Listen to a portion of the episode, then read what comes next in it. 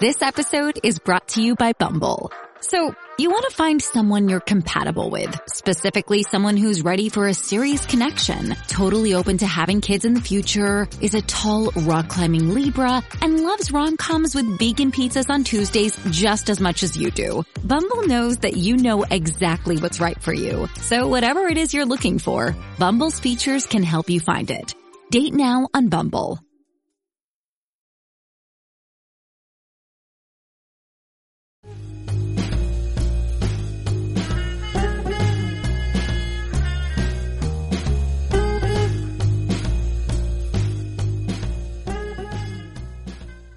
Welcome to 1001 Radio Crime Solvers Podcast. This is your host, John Hagedorn, and we want 1001 Radio Crime Solvers to be your favorite place to go to enjoy a great mix of vintage detective shows from the golden age of radio. The scripts were great, the action was hot, and even the old commercials are enjoyable. And now, another episode of 1001 Radio Crime Solvers is ready to go. Enjoy!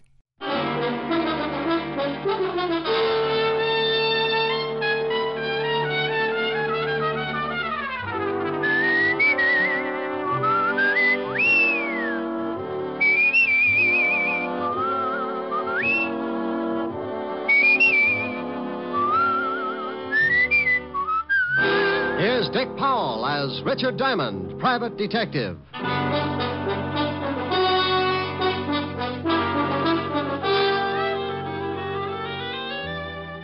Hello there, this is Diamond. You know, I like to say that. Hello there, this is Diamond. I don't know why. Maybe it's just because I say it all the time. Hello there, this is Diamond. You know, I think it sounds kind of, well, pretty bad.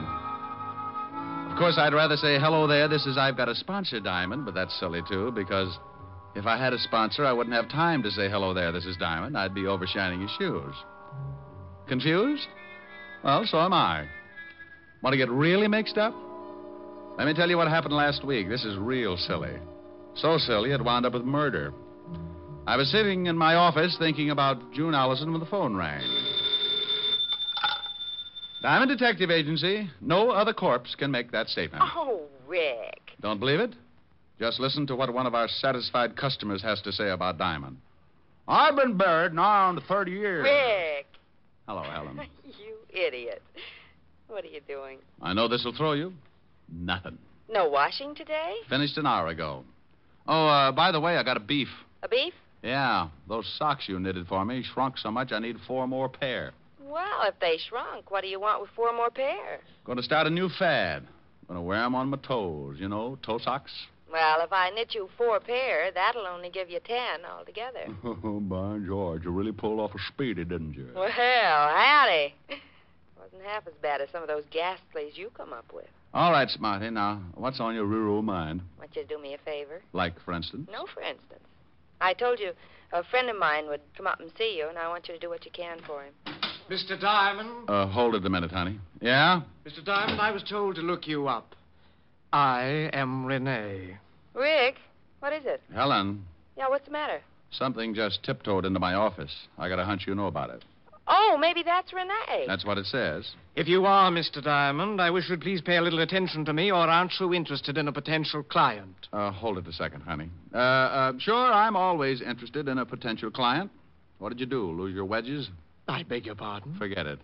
I've got Miss Asher on the phone now. She just told me you were coming up. Oh, well, please say hello to Miss Asher. She's such a darling. Yeah. Uh, honey, Renee says to say hello. Says you're a darling. Oh, well, say hello to Renee. He makes my hats for me. I'll get the story from him.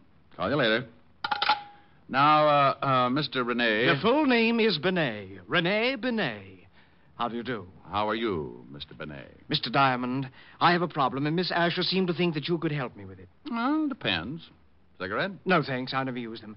Depends on what. You don't even know my problem yet. Look, I don't care if you swipe John Frederick's toupee for a $100 a day in expenses. I'll grow a mattress on his skull. Mr. Diamond, I can see that you don't know much about hats. You are so wrong. Now, am I?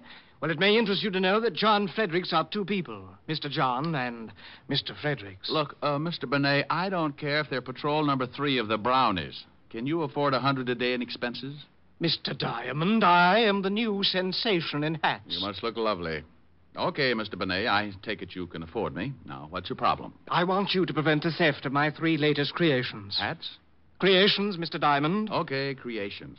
Why do you want them protected? Why, because someone is going to steal them before my fall showing. How do you know that? Because on similar occasions, the same thing has happened. Twice, to be exact. The designs were stolen, and two weeks later, that lowlife Georges Marchand had his showing, and my hats were the high point of his show. What did you do? What could I do? I couldn't prove it. If I attempted to expose him, he would have said that I was lying. Everybody knows how much we hate each other. I'd have been a laughing stock. Do you think he had the hats stolen? I'm sure of it. And I'm also sure that someone in my salon is responsible for the actual theft. You know definitely. No. No, but I suspect my partner, Gerald Winters. He's always been jealous of my ability. Oh, Mr. Diamond, couldn't you open a window or something? It's frightfully hot. Oh, uh, it's uh, it's the air conditioning. I keep a bag of red lip jumbos up in the vent. Sometimes they get stuck. Red lip jumbos? Pistachio nuts. You like hats? I get hung up on pistachio nuts. Perhaps you should see a psychiatrist. I did. What happened? I sent him five pounds of pistachios just yesterday. Oh. Oh, well, here's my card. I'll see you at my salon, Mr. Diamond, in about an hour. Oh, oh, and something else. I don't want my partner or the help to know that you're a private detective. What am I supposed to do? Buy a hat? Well, I'll, I'll tell them that you're a designer from Hollywood. That way, whatever you say will be all right. See you in an hour.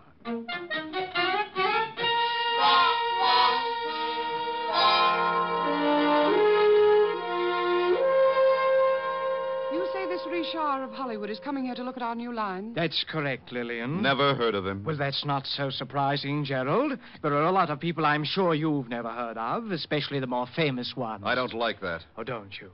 Well, I'm overjoyed that you're sure of one thing, at least. Now, don't you two start fighting again. I've never heard of this Richard of Hollywood either. Well, he's a, he's a new man, works for the studios. Has made quite a sensation the last year or so. Well, I'm sick and tired of temperamental artists. I'm going back to my office. Well, why don't you do that, Gerald? Keep the books in the black, dear Potter, while I work to pay for your salary. You know, Rennie, someday I'm going to strangle you with one of your own hats. Why don't you buy yourself a barbell instead? Then the next time you get into a bathing suit, there'll be no doubt that you have muscles.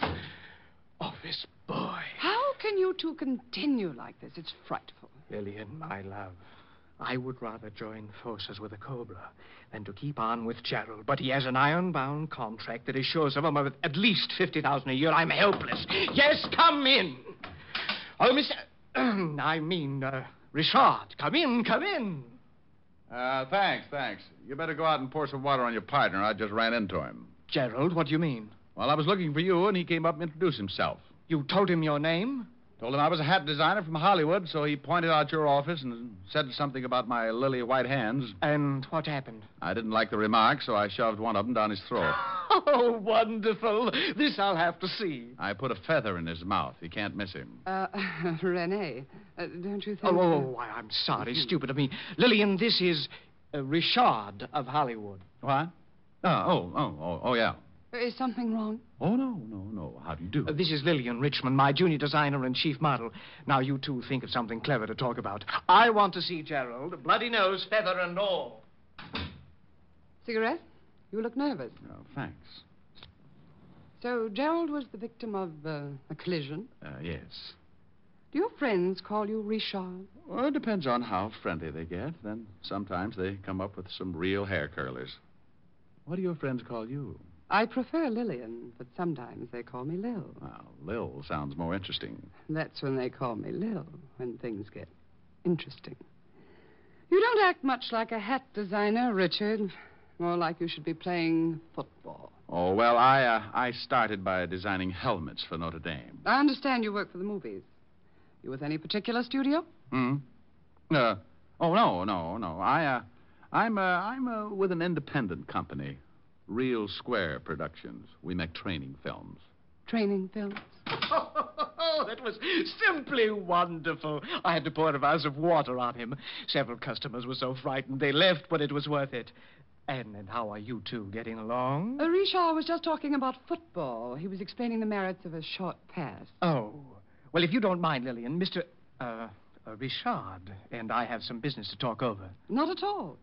Get him to tell you how he started by making helmets. Maybe you'll get some new ideas, Renee. Helmets? Oh, my goodness. See you later, Richard. I'll wear my muzzle. Isn't she lovely? She has about as much conscience as a tiger in a chicken coop. Okay, now, uh, now, what about our business? Oh, of course. Now, here's a retainer. I trust that 500 is enough to start on. My landlord will think so. What do I do? Well, I've told everyone that you're going to be with us until the fall showing. You want to see how I work, perhaps take some designs back to Hollywood with you. Now, all you really have to do is to get to know the people that work for me. Now, be here from 9 in the morning to 6 at night and keep those designs from being stolen. Oh, by the way, where are the designs? They're in my safe here. Tomorrow they go to the designing rooms, and that's when the situation becomes acute. We'll have nothing to worry about until tomorrow, so I'll see you tomorrow in the morning at 9, Mr. Diamond. Okay. Oh, uh, in case you need me, here's my card. I'll write my home number on it. For some reason, when I get a client, they always run into silly little things like murder or something. You just might need me. See you in the morning. I left Renee and headed for my apartment. I had suddenly found myself in the horrible position of a man with a steady job. Nine in the morning until six in the evening. Now, I'm a guy who can get along without too much sleep, especially when the situation calls for it. Like the little blonde dancer that works over on 52nd Street. There was a situation. But this time, I figured a good night's rest wouldn't do me any harm, so when I got home, I fixed a bite to eat, took a hot shower, and climbed into my little old shack.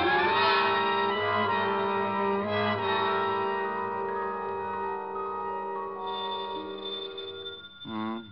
Mm. Okay. Okay. Mm. Diamond, Oh, hello, honey. now you stop that. Wake up. Hmm? What? Oh, no, no. Who is it? It's Lieutenant Levinson. Oh, a bully for you. What time is it? It's 4.30 in the morning. Goodbye, Walt. Now you wait a minute. I'm just trying to make things easy on you, and what was that hello honey for? Oh, I was dreaming. What do you mean, make things easy for me? At 4.30 in the morning, nothing's easy. I wanted to let you get here under your own steam. I know what a shock it'd be if I sent Otis down there to drag you out of bed. Oh, yeah. Horrible. That old lady ate the fire. The Dracula was loose again. Hey, what do you want me there for? Well, I know you won't be surprised, but there's been a Ritero killing. Well, so what? So you're mixed up in it. Now get down here. Now, wait a minute. Wait a minute. Who's dead? A guy named Benet, auto accident. Renee Benet? Yeah, I guess that's the way you pronounce it. You see, Otis, you mallet head, you were wrong. It's pronounced Benet, not Benny. That idiot was calling him Rennie Benny. Walt, how did you know I was working for Benet? Your card was found in his pocket. I'm at 125th Street, so come on up as fast as you can. Well, as soon as I get my football helmet off. Football helmet. You sleep in a football helmet? Well, I do. Don't you? Bye. I left the apartment and took off the address Walt had given me. It was way uptown on Riverside Drive. It was cold, and the fog had begun to drift in. I found Walt over near the prowl car, and he briefed me. Rene Benet had been killed in an automobile accident. His car had crashed over a hundred foot viaduct. He went through the guardrail up there, Rick. Oh, wonder what he was doing way up here. Certainly wasn't headed home. Maybe he was going to see someone. Well, maybe. Better check and see if he knew anyone out this way. Now, you wait a minute. You think something's wrong? Could be, huh? He had a partner who might want him out of the way. Oh, it's a mess, isn't it? Yeah, pretty badly burned before the fire boys got here. Wait a minute. Otis is over there with him. Otis! Probably warming his feet. He couldn't warm those big things on an atom bomb. Otis! Yeah, Lieutenant? Yeah, Lieutenant. Yeah, Lieutenant. Did you find anything? Yeah, there's been a fire. Oh. Get over here. Walt, what about that card you found in his pocket? Why didn't it get burned? It was in one of his suits over at his apartment. I put in a call, checked his license plate, found out who he was, where he lived, and sent a couple of boys over. They came up with your card. You know how they all love you. Hmm. Anything else in the apartment? Nothing yet. We'll get a report. Uh, here I am, Lieutenant. He's getting smart. Oh, hello, Shamus. Otis, get the car started. We'll go back to the station and wait for a report about this accident. Uh, yeah. Uh, Lieutenant. No! No? That's right. You touch that siren, and I'll throw you out of the car. Oh, guy can't have any fun anymore.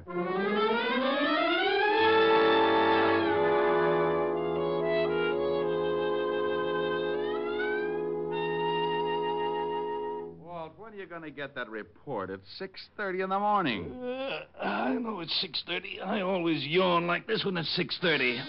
Oh, maybe this is it.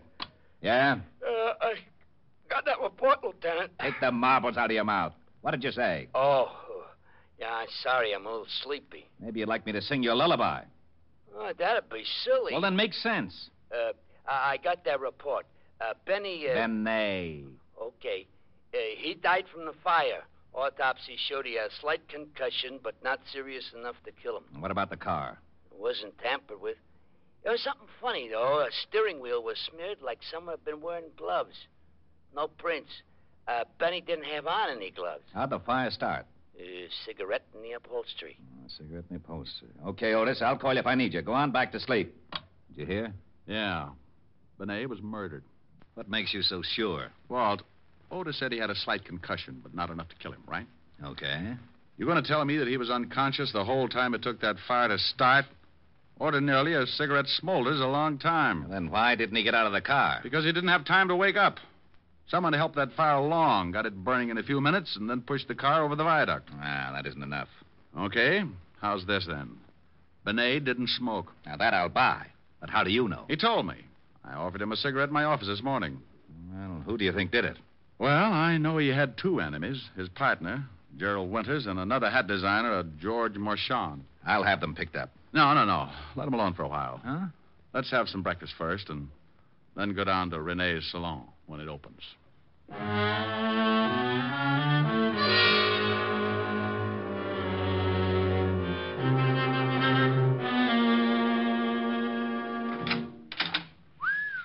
Quite a store. Yes? Oh, oh, good morning. How's Richard from Hollywood? From hunger. Richard from Hollywood. All right, Oh, Walt. I wish Otis was here. He'd love this. Well, whose side are you on? Now, Walt, this is Lil. Uh, uh, Lillian Richmond, Walt. Lillian, this is Lieutenant Levinson. Lieutenant? Homicide. Oh, well, I hope he's just in to buy a hat for his wife. I'm not married, Miss Richmond. Well, to buy a hat. Lillian, I just called Renee's apartment to. Oh, what do you want? Walt, this is Gerald Winters. Who split his lip? He ran into a fist. Where were you between 3 and 4 o'clock this morning, Mr. Winters? What do you want to know for? Uh, Gerald, this is a lieutenant from homicide. I think maybe something's happened. What could have happened? I was in bed from 11 o'clock till 8. Besides, what's a policeman doing with the great Richard from Hollywood? Did someone see one of his creations and strangle to death? Where were you around four this morning, Lillian? Also in bed, but I can't prove it. Why? Benet's been killed. What? You don't seem too upset, Mr. Winters. No? Well, you're right. As a matter of fact, I'm not. How did it happen? Car went over the viaduct, burned to death. Well, then why ask us where we were? It was an accident, wasn't it? No, it was not an accident. Mr. Winters, what happens to you now? You take over the firm? Well, yes. It, it all goes to me. I think you'd better come down to the station. Answer a few questions. Oh, no, no, you don't. Well, this is absurd. I, I hated Renee, but I'd never kill him. Rick, do me a favor and go over to this uh, George Marchand. Talk to him until I can send Otis down to pick him up. You aren't a hat designer, are you? Bingo. You win another split lip. No, not, not. Lay off him, Rick. Come on, Mr. Winters. Let's go. I knew he wasn't. I just knew that man couldn't be famous in Hollywood or anywhere else. Well, Mm-hmm. police? Private detective. The name's Diamond. Mm-hmm. Did you ever play football? Yeah. Stop back after you see Marchand. I'd like to find out more about the game. Strong line and a good backfield. You've played it.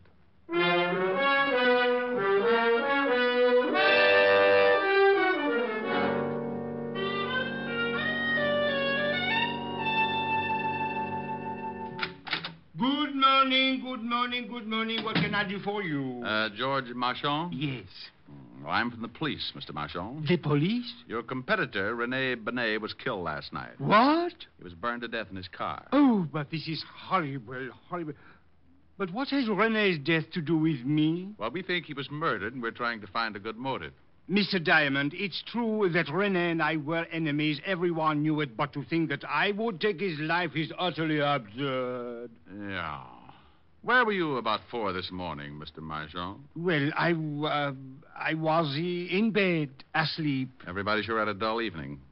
How well do you know Gerald Winters, Renee's partner? Oh, just slightly. How about Lillian Richmond? By reputation only. Uh, one more question. When's your fall showing, Mr. Marchand? In two days? Well, be sure to be around for it.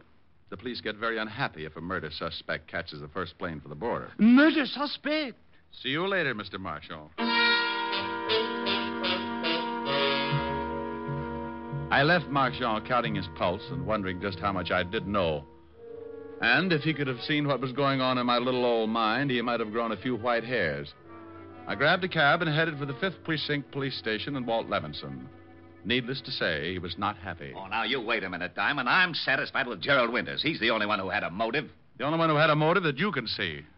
Too many things point to someone else. Give me a for instance. Oh, you always want a for instance. Well, hang it, you're trying to convince me that Winters isn't the killer, aren't you? Yes, I am, Walt. Then I want a for instance. I want to know your reason. Well, Winters and Renee hated each other. Even as partners, they really wanted each other out of the way. Are you crazy? You just gave me the best reason for hanging on to Winters. Walt, when Renee was killed, he was ten miles away from his apartment going in the other direction. So what? Did you find out if he knew anyone who might live out that way? Even if he didn't know anyone out that way, I still say, so what? The killer went for a drive with him, got out there, hit him over the head, poured gasoline on the seat, and dropped a cigarette.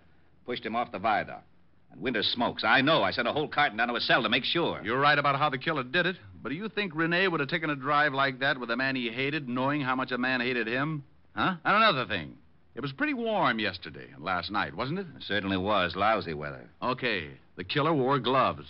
Isn't that a little strange on a warm night? So he slipped on some gloves. Didn't want to leave any fingerprints. No, no, no. The killer was driving. The report said there were absolutely no fingerprints on the steering wheel. If Rene was in the driver's seat, there would have been a few of his anyway. We couldn't tell whether he was in the driver's seat. He could have been thrown aside when the car crashed. But I don't get this glove angle. You want to catch a killer? Now, what kind of a remark is that? Well, come on. Oh, where are we going? Down to Renee's shop. We can get in through a window I noticed in the alley.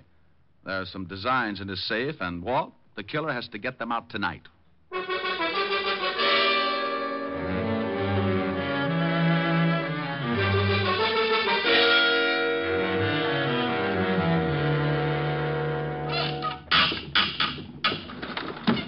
There you are, Lieutenant. It's Jimmy. Rick, I don't like this. Busting into a place without a warrant. Oh, go on. Climb in and watch out for the burglar alarm.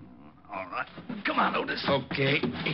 Here, I'll give you a hand, Diamond. Oh, well, that ought to be easy for you, Otis. Yeah, why? Well, you could hold on with the other four and still have one left over to grab me. Oh, is that so? You two lay off. Come on, Rick. Show me where to go. Right over here, in Renee's office. What makes you think the killer hasn't already stolen the plans? I wouldn't have done it the night of the murder. That would have shown a motive. Wouldn't have done it today. Too many people in the shop. Oh. Go on in. Mm, gee. Spooky. I can't see a thing. Walt, what's this? Boo. off a Ah, Pete's sake, Shaw. Lay off, Otis Diamond. And where do we hide? Just sit down anywhere and be quiet. The first person through that door is our killer.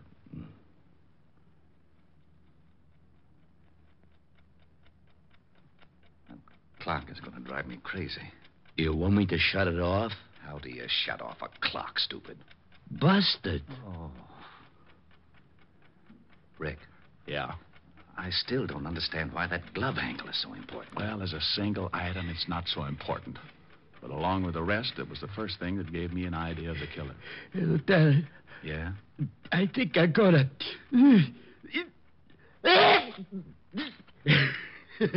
I did. Oh.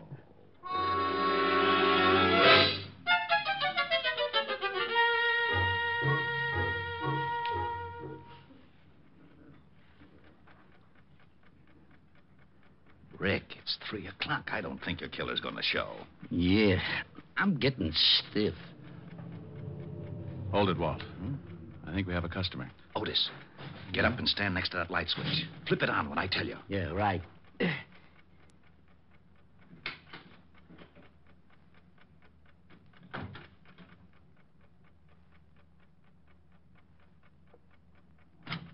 Okay, Otis. oh, hello, Lillian. Oh, well, you startled me. What's this all about? What are you doing here? Waiting for you. For me? I, I, I don't understand. I, I was just coming over to to pick up some of my sketches. I forgot them this afternoon. So you waited until three in the morning? I had a date. Yeah. Otis, go out and drag in her date. Now you wait just a minute. I don't know what this is all about, but go you ahead, know Otis. right to. All right. Mr. Diamond, would you mind telling me what this is all about? Sure, lover. Point by point, it goes something like this. Rene Benet was killed by someone he knew and trusted. He never would have gone for that riot otherwise. Benet didn't smoke, so the killer was an amateur and started the fire with a cigarette.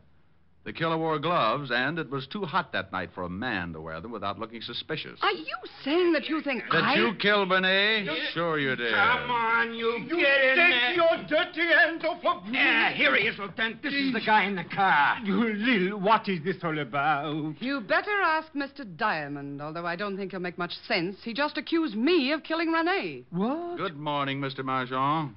I thought you didn't know Lillian. Did it- Well, uh, prior to this evening, I did not. I, I called her because I, I wanted to talk to her about Renee's death. Ah, you're lying. Today at your shop, you called me Mr. Diamond. How did you know my name? Well, uh, you told it to me. Oh, no, no, no. You're fibbing again. I just said I was from the police. Only one person who knew both of us could have called you, and she also knew I was on the way over to your shop. Didn't you, Lil? The name is Miss Richmond. Now prove that I killed Renee. You've got no motive. Well, the designs are enough to start with. You probably suspected I wasn't a hat designer, and you knew you had to work fast if you were going to get those designs to Marchand here before this fall showing. That's not true. Lillian never gave me any designs from Renee. You know, of course, Mr. Marchand, that if we stick your girlfriend with a murder rap, you're an accessory before and after the fact. What? Sure, maybe you'll, uh, maybe you'll get to sit in a nice electric love seat and hold hands. Oh, but I had nothing to do with the murder. Well, you knew about it, and you knew who did it. That's enough to put you away for 20 years. Being mixed up in the actual motive might get you life. No, no, no, no. She was the one that did it. She knew Winters would be blamed for it. George! Yes, she stole the designs for me because she wanted to ruin Benet and take over his salon, but I did not know she was going to kill him. Why, you dirty little man. You did know it. You did know it. You helped me plan it if I got the best sketches for you. I'll tear Grab her, your Otis. eyes out. Get her away from me. Come on, lady, let's go. Okay, haul them both out to the car. Rick, I don't know how. Rick. Oh, no. Rick! Oh, why does he always disappear like that?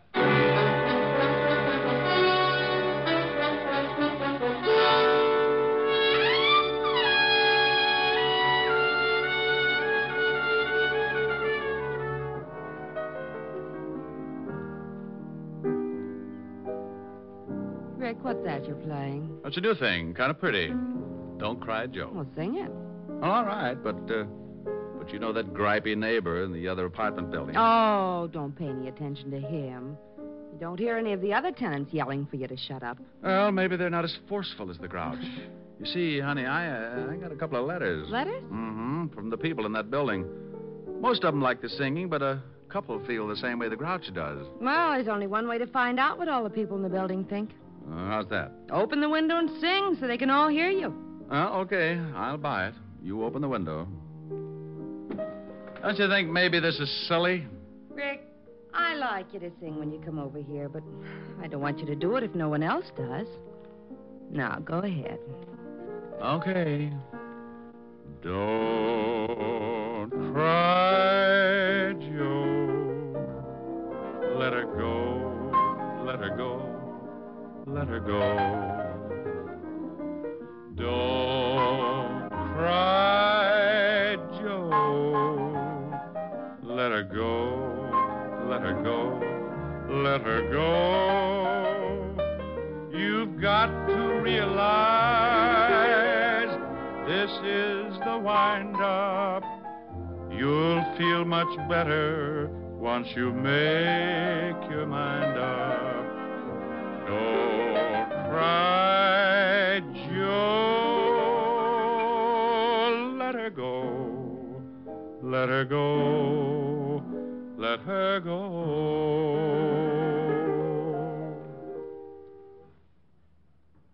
No reaction yet. Maybe they all took poison. Well, give 'em time. We'll find out soon enough. I guess so. Uh, come on, let's go to the kitchen and case the icebox.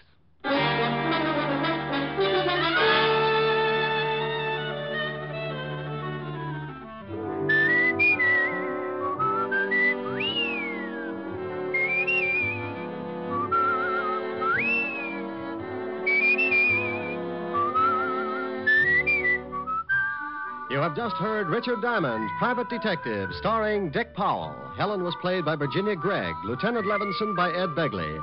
Also in our cast were Wilms Herbert, High Averback, Kay Brinker, Clark Gordon, and Jay Novello. Music was under the direction of Frank Worth. Richard Diamond is written by Blake Edwards and directed by Richard Sandville. Dick Powell soon will be seen in the screen version of the best selling novel, Mrs. Mike. Now, this is Eddie King inviting you to be with us again at the same time next week when we will again bring you Dick Powell as Richard Diamond, private detective.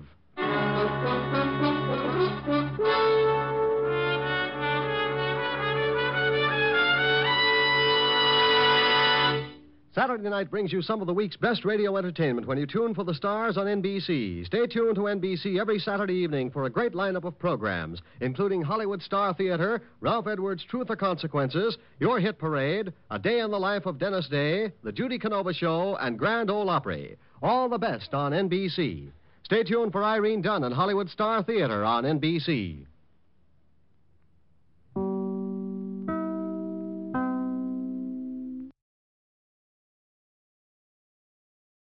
Hi, everyone. The holiday season is upon us, and I'll be glued to the telly for BritBox on many a night. I've already shared with you the fact that I keep up with Father Brown and Poirot at BritBox. I also check out their new stuff, like the new series Archie, which tells the story of Archie Leach, otherwise known to millions of filmgoers as Cary Grant. This story comes from his daughter Jennifer Grant and ex wife Diane Cannon. It's a series. The performance of Jason Isaacs, who plays Cary Grant, is top notch. I highly recommend it. You can only find it on my favorite TV, BritBox. Sign up to BritBox today to stream Archie and other fan favorites today from any device. I have a special limited time offer for my U.S. and Canadian listeners. Get 50% off your first month when you sign up for a monthly plan, but only if you go to BritBox.com and use my promo code 1001 Stories at checkout. Don't wait. Get 50% off your first month. Just use promo code 1001 Stories at BritBox.com. Try it. You'll like it. Hey, it's Kaylee Cuoco for Priceline. Ready to go to your happy place for a happy price? Well, why didn't you say so? Just download the Priceline app right now and save up to 60% on hotels. So whether it's Cousin Kevin's Kazoo concert in Kansas City, go Kevin, or Becky's Bachelorette Bash in Bermuda, you never have to miss a trip ever again. So download the Priceline app today. Your savings are waiting. Go to your happy place for a happy price. Go to your happy price, Priceline.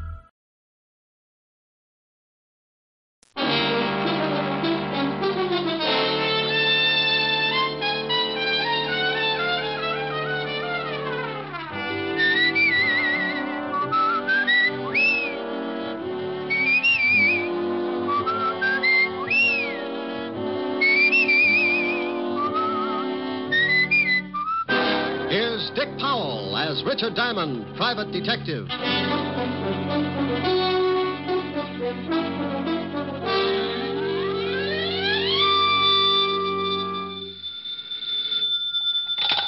Diamond Detective Agency, surplus homicide, surplus hand grenades, black market embalming. Oh, Rick. Oh, Helen, what's with you? It's what's with you I'm worried about. What do you mean, what's with me? You know what's with you. Now, you stop that. That's my routine. I want that which you pilfered from the living room the other night, and I want it back, and I want it right away. Oh, but Helen, baby. Don't you baby me. Now, you get it down here. But I can't leave the office. I just got in.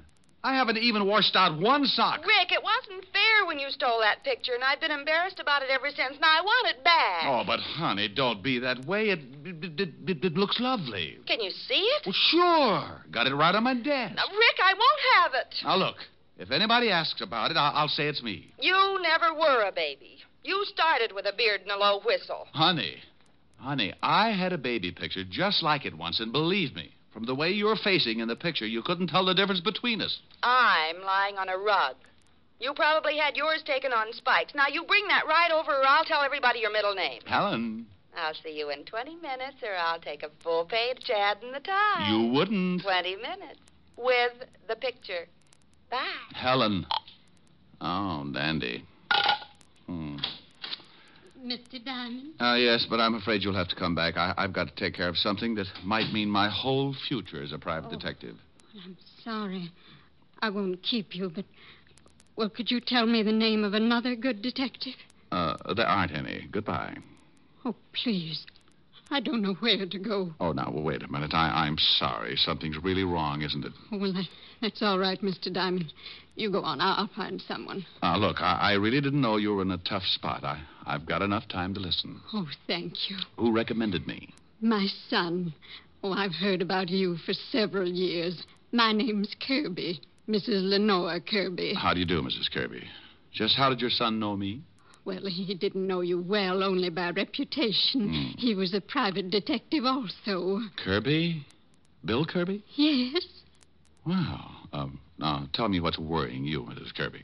Well, I don't know quite where to start. William, Bill, has been acting strangely for the last month or so. What exactly do you mean by strangely? He's changed. He's begun to act nervous and irritable. When his sister or I would try to find out what was wrong, he'd get angry. He got steadily worse. And then one morning, Gloria, Gloria? uh, my daughter, Bill's sister, Oh. Go ahead. well, she went into his room. He was asleep, so she started to hang up his trousers. When she turned them upside down, a lot of money dropped on the floor. Oh? Well, What do you mean, a lot of money? Gloria said there must have been several thousand dollars, mostly hundred dollar bills. Did he have another source of income? I mean, besides the private detective Oh, business? no, no. At least nothing I know of. Mhm. We're not wealthy, Mr. Diamond. Bill supports us with what he makes, and Gloria works as a secretary in a law firm, and I try to keep my house in order. Of course, I haven't been terribly well since the children's father died ten years ago. I see. Then what happened? Well, Gloria started to put the money back in Bill's trousers, and he woke up. They had a terrible argument. Bill accused her of snooping, and she accused him of doing something illegal. The next day, Bill packed his clothes and left the house. He took a small apartment on 110th Street. Uh huh. Now, uh, uh, what is it you want me to do? Oh, well, there's more to the story. Bill continued to send me money to keep the house going, much more than he'd ever contributed before.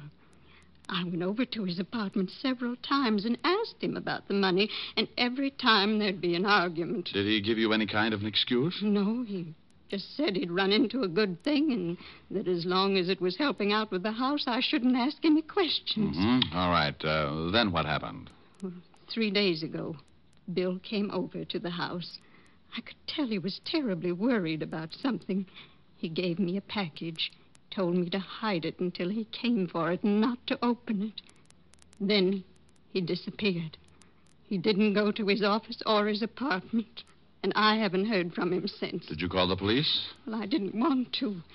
He's mixed up in something. Oh, Mr. Dunn, I'm sure something's happened to my boy. I just know it has. Look, uh, uh, Mrs. Kirby, I admit it sounds a little fishy, but you never can tell. Maybe it's a, da- a, a- a girl. Could be a lot of things. Uh, where do you live? 984 Amsterdam Avenue. Oh, thank you. Now, you go on home. Take it easy. I'll let you know if anything turns up. All right. I'm sorry I don't usually cry like this.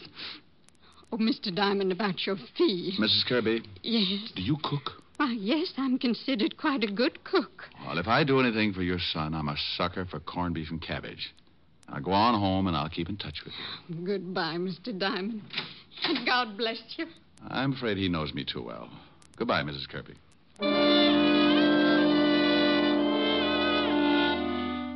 Funny how you can run into a situation like that. Any other time, it's got to be a hundred a day in expenses. But that's because trouble doesn't usually bother me. There's too much of it around, and everybody's a stockholder. Then the little old lady walks in with a bucket full of heartache, and you realize the hundred a day in expenses is only the difference you carry around to make up for that big cold world outside. I put my merit badge away, grabbed Helen's picture off the desk, and headed for 975 Park Avenue. Well, you're late. I was just going to call the papers, but I wasn't quite sure how you spell your middle name. It's um, C H O. Ah, here's the picture. Thank you, I didn't know you had a mole in your. Rick. Aren't you coming in? No, no, I'm not. I'm mad. Won't even let me keep your little old baby picture. Now, about that mole. Now you stop that. Why can't you come in? Well, I got a client right after I talked to you. I got to go down to the fifth precinct and do some checking. Will I see you tonight? If you'll tell me about the mole. Now, Rick. See you at eight. Mm, bye, mole. A Sam. A baby.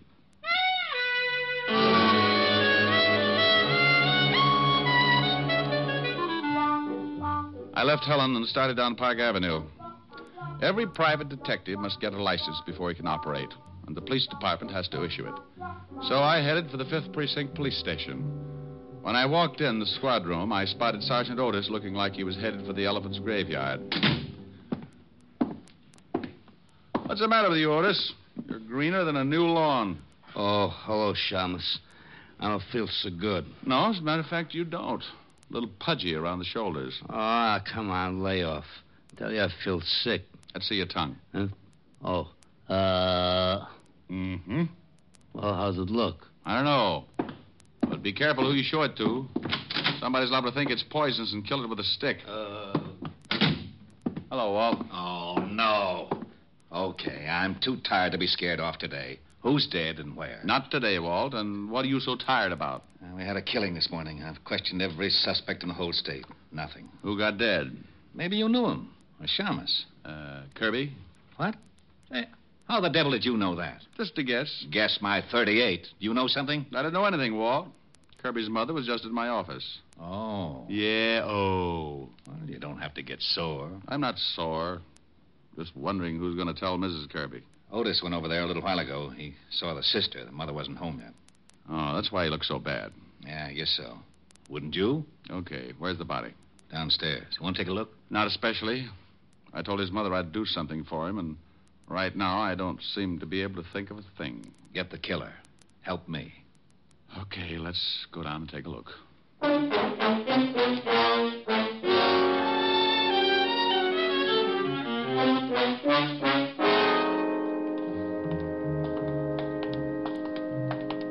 Right over here. Ah, Been in the river. yeah. Put four slugs in him first, though. What kind of a gun? 12 gauge shotgun. Used a deer load. Anything on him? Just the usual identification. Okay, let's put him back. I don't know why he got knocked off. No motive, no nothing. The mother has quite a story. Yeah? She told me her son. Lieutenant! Lieutenant! Oh, no. Yeah? And here comes malicious. Hey, we just got a call. Kirby's mother and sister just got beat up. Something awful. What? Come on, Walt. Well, this is crazy. First the son gets it for no apparent reason, then the rest of the family get beat up. I think I can tell you why the mother and sister got beat up. Yeah, why? Probably the package Kirby left with his mother. What package? I'll tell you about it on the way over in the car. Okay, Otis, okay. Come on, step on it. Lieutenant. Yeah, yeah. This time you can use the siren. Oh, boy.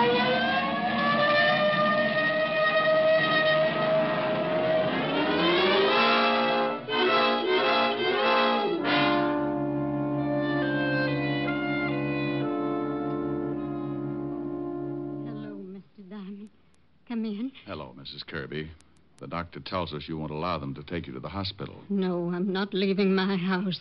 It'll take more than two cheap hoodlums to drive me out of my house. Well, the doctor says you'll be all right, but I think the hospital might be safer for a few days. This is Lieutenant Levinson, Mrs. Kirby. How'd you do, How do you Lieutenant? do?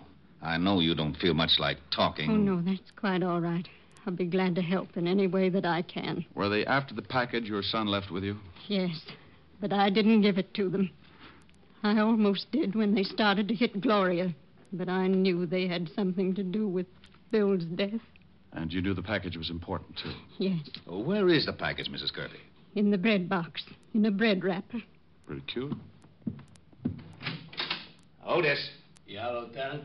go in the kitchen and bring me the loaf of bread in the bread box. Uh, you want some sardines, too? Otis, just the bread, please. Oh, okay. Mrs. Kirby, the two men who came here, do you think you could identify them? Oh, yes, it would be hard to forget them. You're sure you don't have any idea what kind of trouble your son was in? No, Uh, here's the bread, Lieutenant. Yeah. Well, I'll be. Hey, it's a shoe. Is this one of your son's shoes, Mrs. Kirby? no, no. He wears a much smaller size. No, that isn't his shoe. I don't get this. Nothing in it, just a shoe. A big one. What size is it? Uh, hey, What's the matter? Well, the shoe size on the inside, it says 6B and then five numbers after it. Well, if that's a 6B, Otis wears matchboxes. Oh, yeah. Otis. Oh, okay. I don't understand. Why would Bill leave a shoe and act like it was so important? Because it probably was very important. Uh, You think these numbers? Could be. Let's see. Well, if these numbers do mean anything, it sure isn't going to be easy finding out. Here's something, Walt. Yeah? Mm-hmm. Shoe's got new heels on it. It's been half soled. Otis. Yeah, Lieutenant. Take the shoe down to the station. Give it to the lab. See what they can find out. And then get the boys out and check every shoe repair shop in the city. I want to know where the shoe was half sold. Okay. Mrs. Kirby, you're sure you can't think of a thing that might give us a tip about your son? No, nothing, Mr. Diamond. Rick, I'm going down to the station, find out about that shoe, and then I'll send our rogues gallery over so Mrs. Kirby can try and pick out the two guys who worked her over. Oh, uh, check with me if you find out anything, will you? Right, Walt. Mr. Diamond, there's no reason for you to go on with this case. My son's dead. You can't help him now. I'm sure your business is very important. Mrs. Kirby, I said I'd do something for your son. Well, I was a little late. Now I'm going to do something for me. There's a killer loose, and two slobs who beat up women. I'm a little unhappy, Mrs. Kirby, so I've got to square this beef the only way I know how. First, I'd like to talk to your daughter.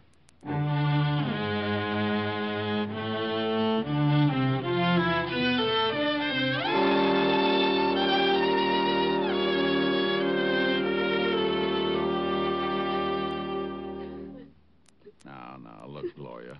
It's tough, and I don't like to stick my big nose in when it is. But you want something done about it, don't you? Yes. Then think real hard. Can you tell me anything about your brother that might be connected with his death? No. No, Mr. Diamond. I've thought and thought and thought. and I, I just can't understand it. Well, you may have been looking for the wrong thing, a reason or a motive. That's not what I want. What do you want? Something you might not even realize, something that might not seem important, but is very important. Now try to think. When you first began to suspect that your brother was in trouble, did he mention any names, talk about any places? No. Not that I can remember. What did he do when he wasn't at his office? Oh, please. Please, I don't know. I just don't know. Okay, okay, I'm sorry. Oh, I'm sorry. Mom and I appreciate what you're doing, Mr. Diamond. Right now it's hard for me, but I'll try. Okay. No places, no names. Did he have a girl? No, he didn't have a girl. He led a fairly simple life, had a regular routine. Routine? Mhm. Mom used to worry about it sometimes. Said he didn't have enough fun, didn't know anybody. What kind of a routine was this? Well, the usual thing around the house in the morning. He'd go to work. On his way home, he always stopped at a bar on Columbus Avenue for a beer, then home. Dinner, read until 10.30 or 11, go to bed. Nothing else? No, he did that every day. At least up until the time when he started acting funny and I found all that money. I see. Well, thanks. I, I'll let you know if anything turns up, Gloria. Thank you, Mr. Diamond. I hope you. Yeah.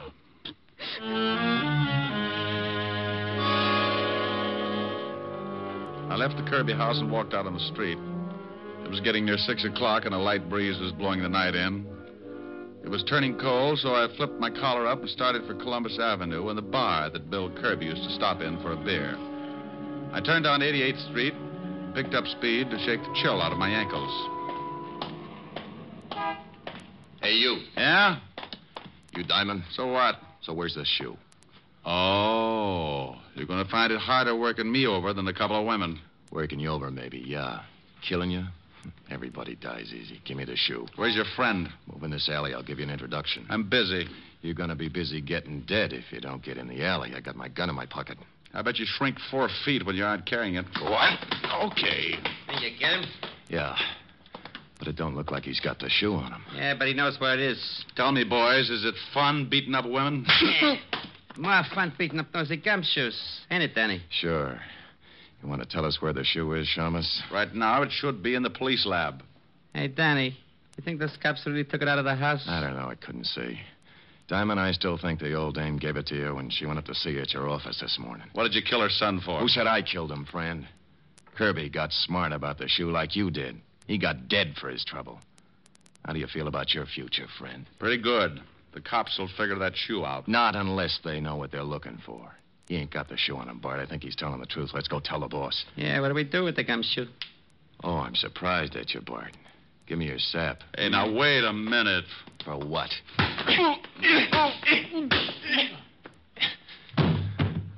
Okay.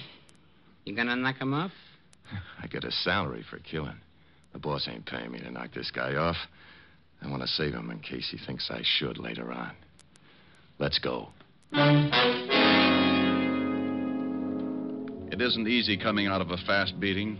When the guy works you over slow, you don't go to sleep right away. Not until he wants you to, anyway. Then he taps you with a good one, and that's it.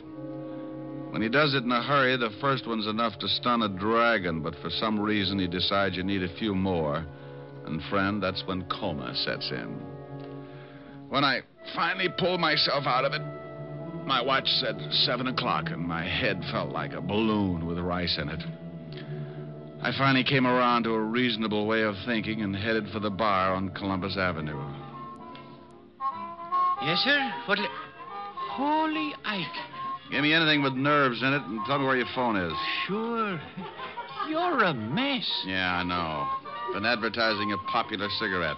Been stepping out of thousands of store windows all over the country. Now, where's your phone? Uh, Right over there, the end of the bar. Hey, you want I should put some plasma in this drink? Oh, that was a Jim Dandy.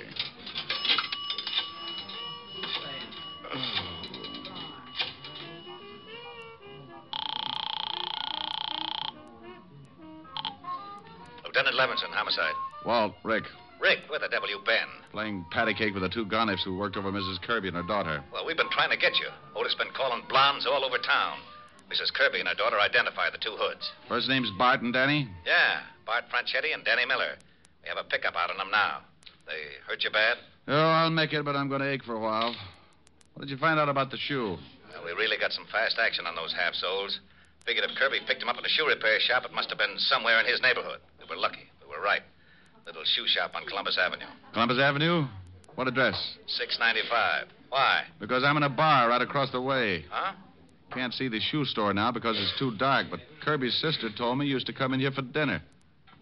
He could have watched it then. Stay there. I'll be right over. Here you are, mister. Thanks. Uh, say, uh, did you know Bill Kirby? The Shamus? Oh, sure. Uh, what do you mean, did I know him? He's pretty dead. Oh, no. He came in here every day, didn't he? Yeah, yeah, for a beer.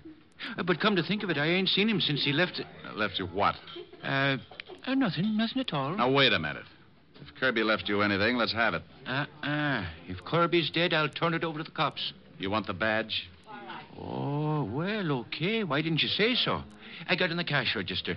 He told me if anything happened to him to turn it over to the law. Okay. Here. Just an envelope. Thanks. Uh, what is it? Hmm. A name and address. Uh, look. Uh, Lieutenant Levinson will be here in a few minutes. Tell him I've gone to this address, 18 North River. Well, it's down near the docks. Yeah. And tell him I've gone to find a guy named uh, James Willis.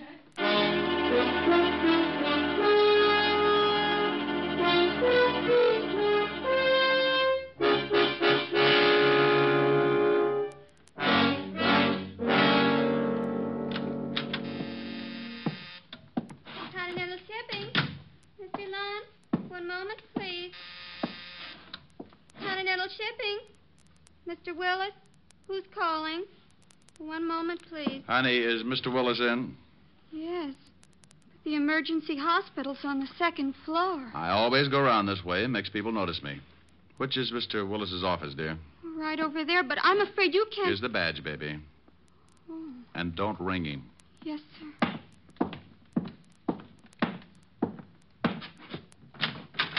Yes? Well, well, well, well. James Willis. When did you change your name from Coslick? Now, look, Diamond, I've got a good job here. I never could have gotten it if the company had known I was James Coslick and I'd done time. In the shipping business, huh? What's an old time safe cracker like you doing in the shipping business? You're not a cop anymore, Diamond. You helped put me away once, but I've quit the rackets, and I'm doing fine in a legit way. Now you can leave. What does your company ship? We're in export and import firm. We ship and receive everything. Now get out. What is your company import that might interest two professional thugs like Bart and Danny? What? I don't know what you mean. Where do you have your shoes fixed? Little place on Columbus Avenue, maybe? I don't know what you're talking about, and I don't intend to sit here and listen to you and your riddles. Miss Williams, will you please have one of the watchmen sent in to show Mr. Diamond out? Yes, sir. But two gentlemen wish to see you. They say it's very important. Well, I can't see anyone. Well, I think maybe you better.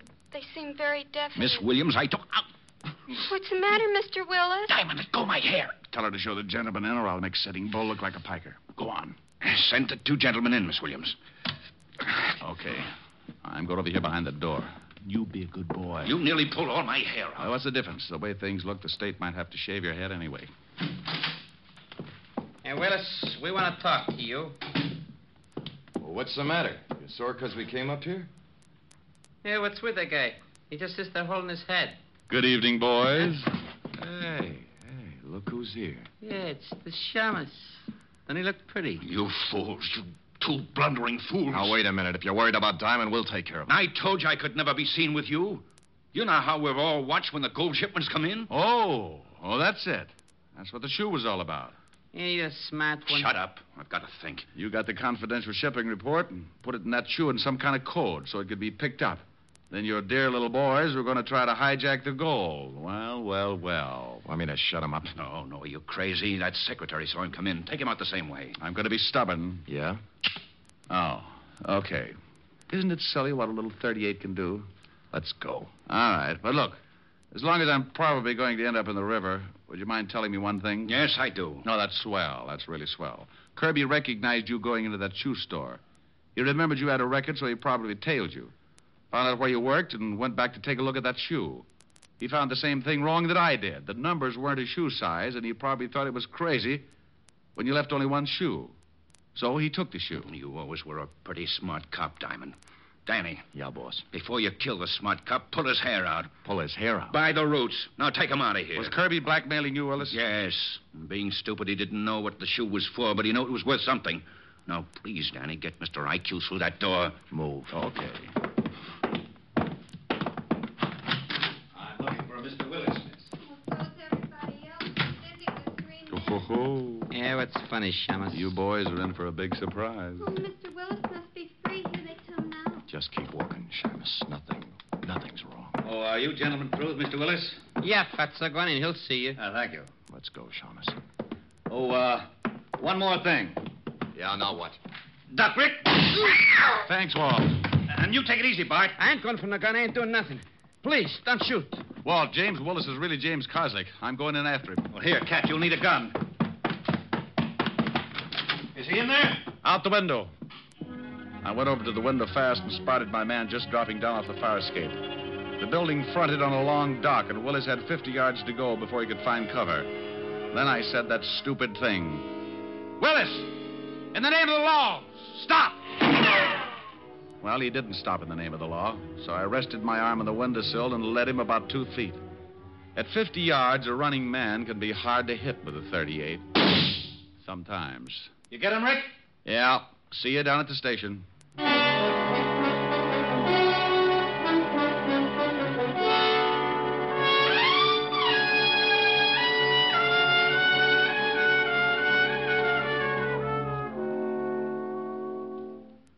How do you like it, Rick? Uh, no cream. Twelve lumps. All right. Say, I had a phone call from the president of Continental Shipping where that Willis guy worked. Oh, what do you make this coffee out of? Gunpowder? He says there's always been a standing reward of $1,000 for the apprehension of any person attempting to rob their shipment. Uh-huh. Uh, hey, Diamond. Miss Asher phone. She wants you should call. Thanks, Otis. Thanks. What's wrong with you? You heard him, Otis. He said thanks. Okay. He must be sick. More coffee, Rick? Yeah, I'll have another cup. Hello? Hi, honey. Rick, where are you? I thought you were coming over. Well, baby, I've uh, I've got to stop by and see a nice old lady named Kirby. Her son got killed. Oh, I'm sorry. Will I see you later? Uh, no, I don't think so, honey. I'm I'm a little tired. All right, Rick. Well, don't sound too unhappy. I'll see you tomorrow night. Well, all right. But you always sing to me, and I wanted you to sing tonight. Well, I haven't gotten any letters from the apartment building next door yet, so I'm going to lay off one week and see if the tenants miss the singing. All right, Rick. I'll see you tomorrow night. Goodbye, baby. Bye, Rick. Well, I think I'd better get over to Mrs. Kirby's, Walt. Oh, don't you want your coffee? Yeah, give it to Otis. What are you going to tell Mrs. Kirby? I mean, about her son and the blackmail. Well, what are you going to tell Continental Shipping? Well, you caught him. You get the thousand. Oh, Mrs. Kirby's pretty broke. Uh-huh. Kirby was the one who really spotted the play. Yeah, but if I say anything about the blackmail. What blackmail? Oh, oh yeah. Yeah, come to think of it, that was another case, wasn't it? See you later, Walt. Uh, Rick. Yeah? Oh, nothing. Be a good boy.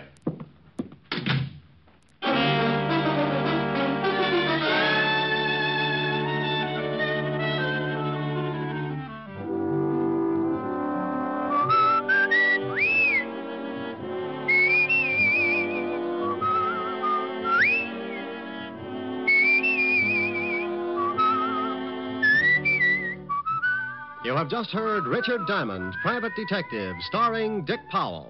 Helen was played by Virginia Gregg, Lieutenant Levinson by Ed Begley. Also in our cast were Wilms Herbert, Stephen Dunn, Peggy Weber, and William Johnstone. Music was under the direction of Frank Worth. Richard Diamond is written by Blake Edwards and directed by Richard Sandville.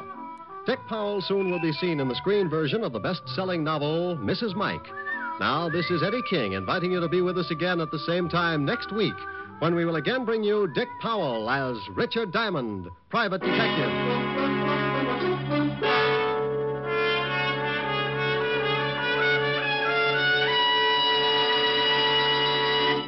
Saturday night brings some of the week's best radio entertainment when you tune for the stars on NBC. Stay tuned every Saturday for a great lineup of programs, including Hollywood Star Theater, Ralph Edwards' Truth or Consequences, Your Hit Parade, A Day in the Life of Dennis Day, The Judy Canova Show, and Grand Ole Opry.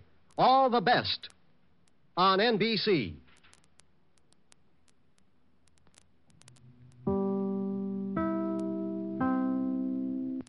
That wraps it up for tonight's show at 1001 Radio Crime Solvers. We really enjoy good reviews, so when you have a chance, say something nice about a selection of shows, or maybe suggest some to us. Thanks for joining us. See you next time.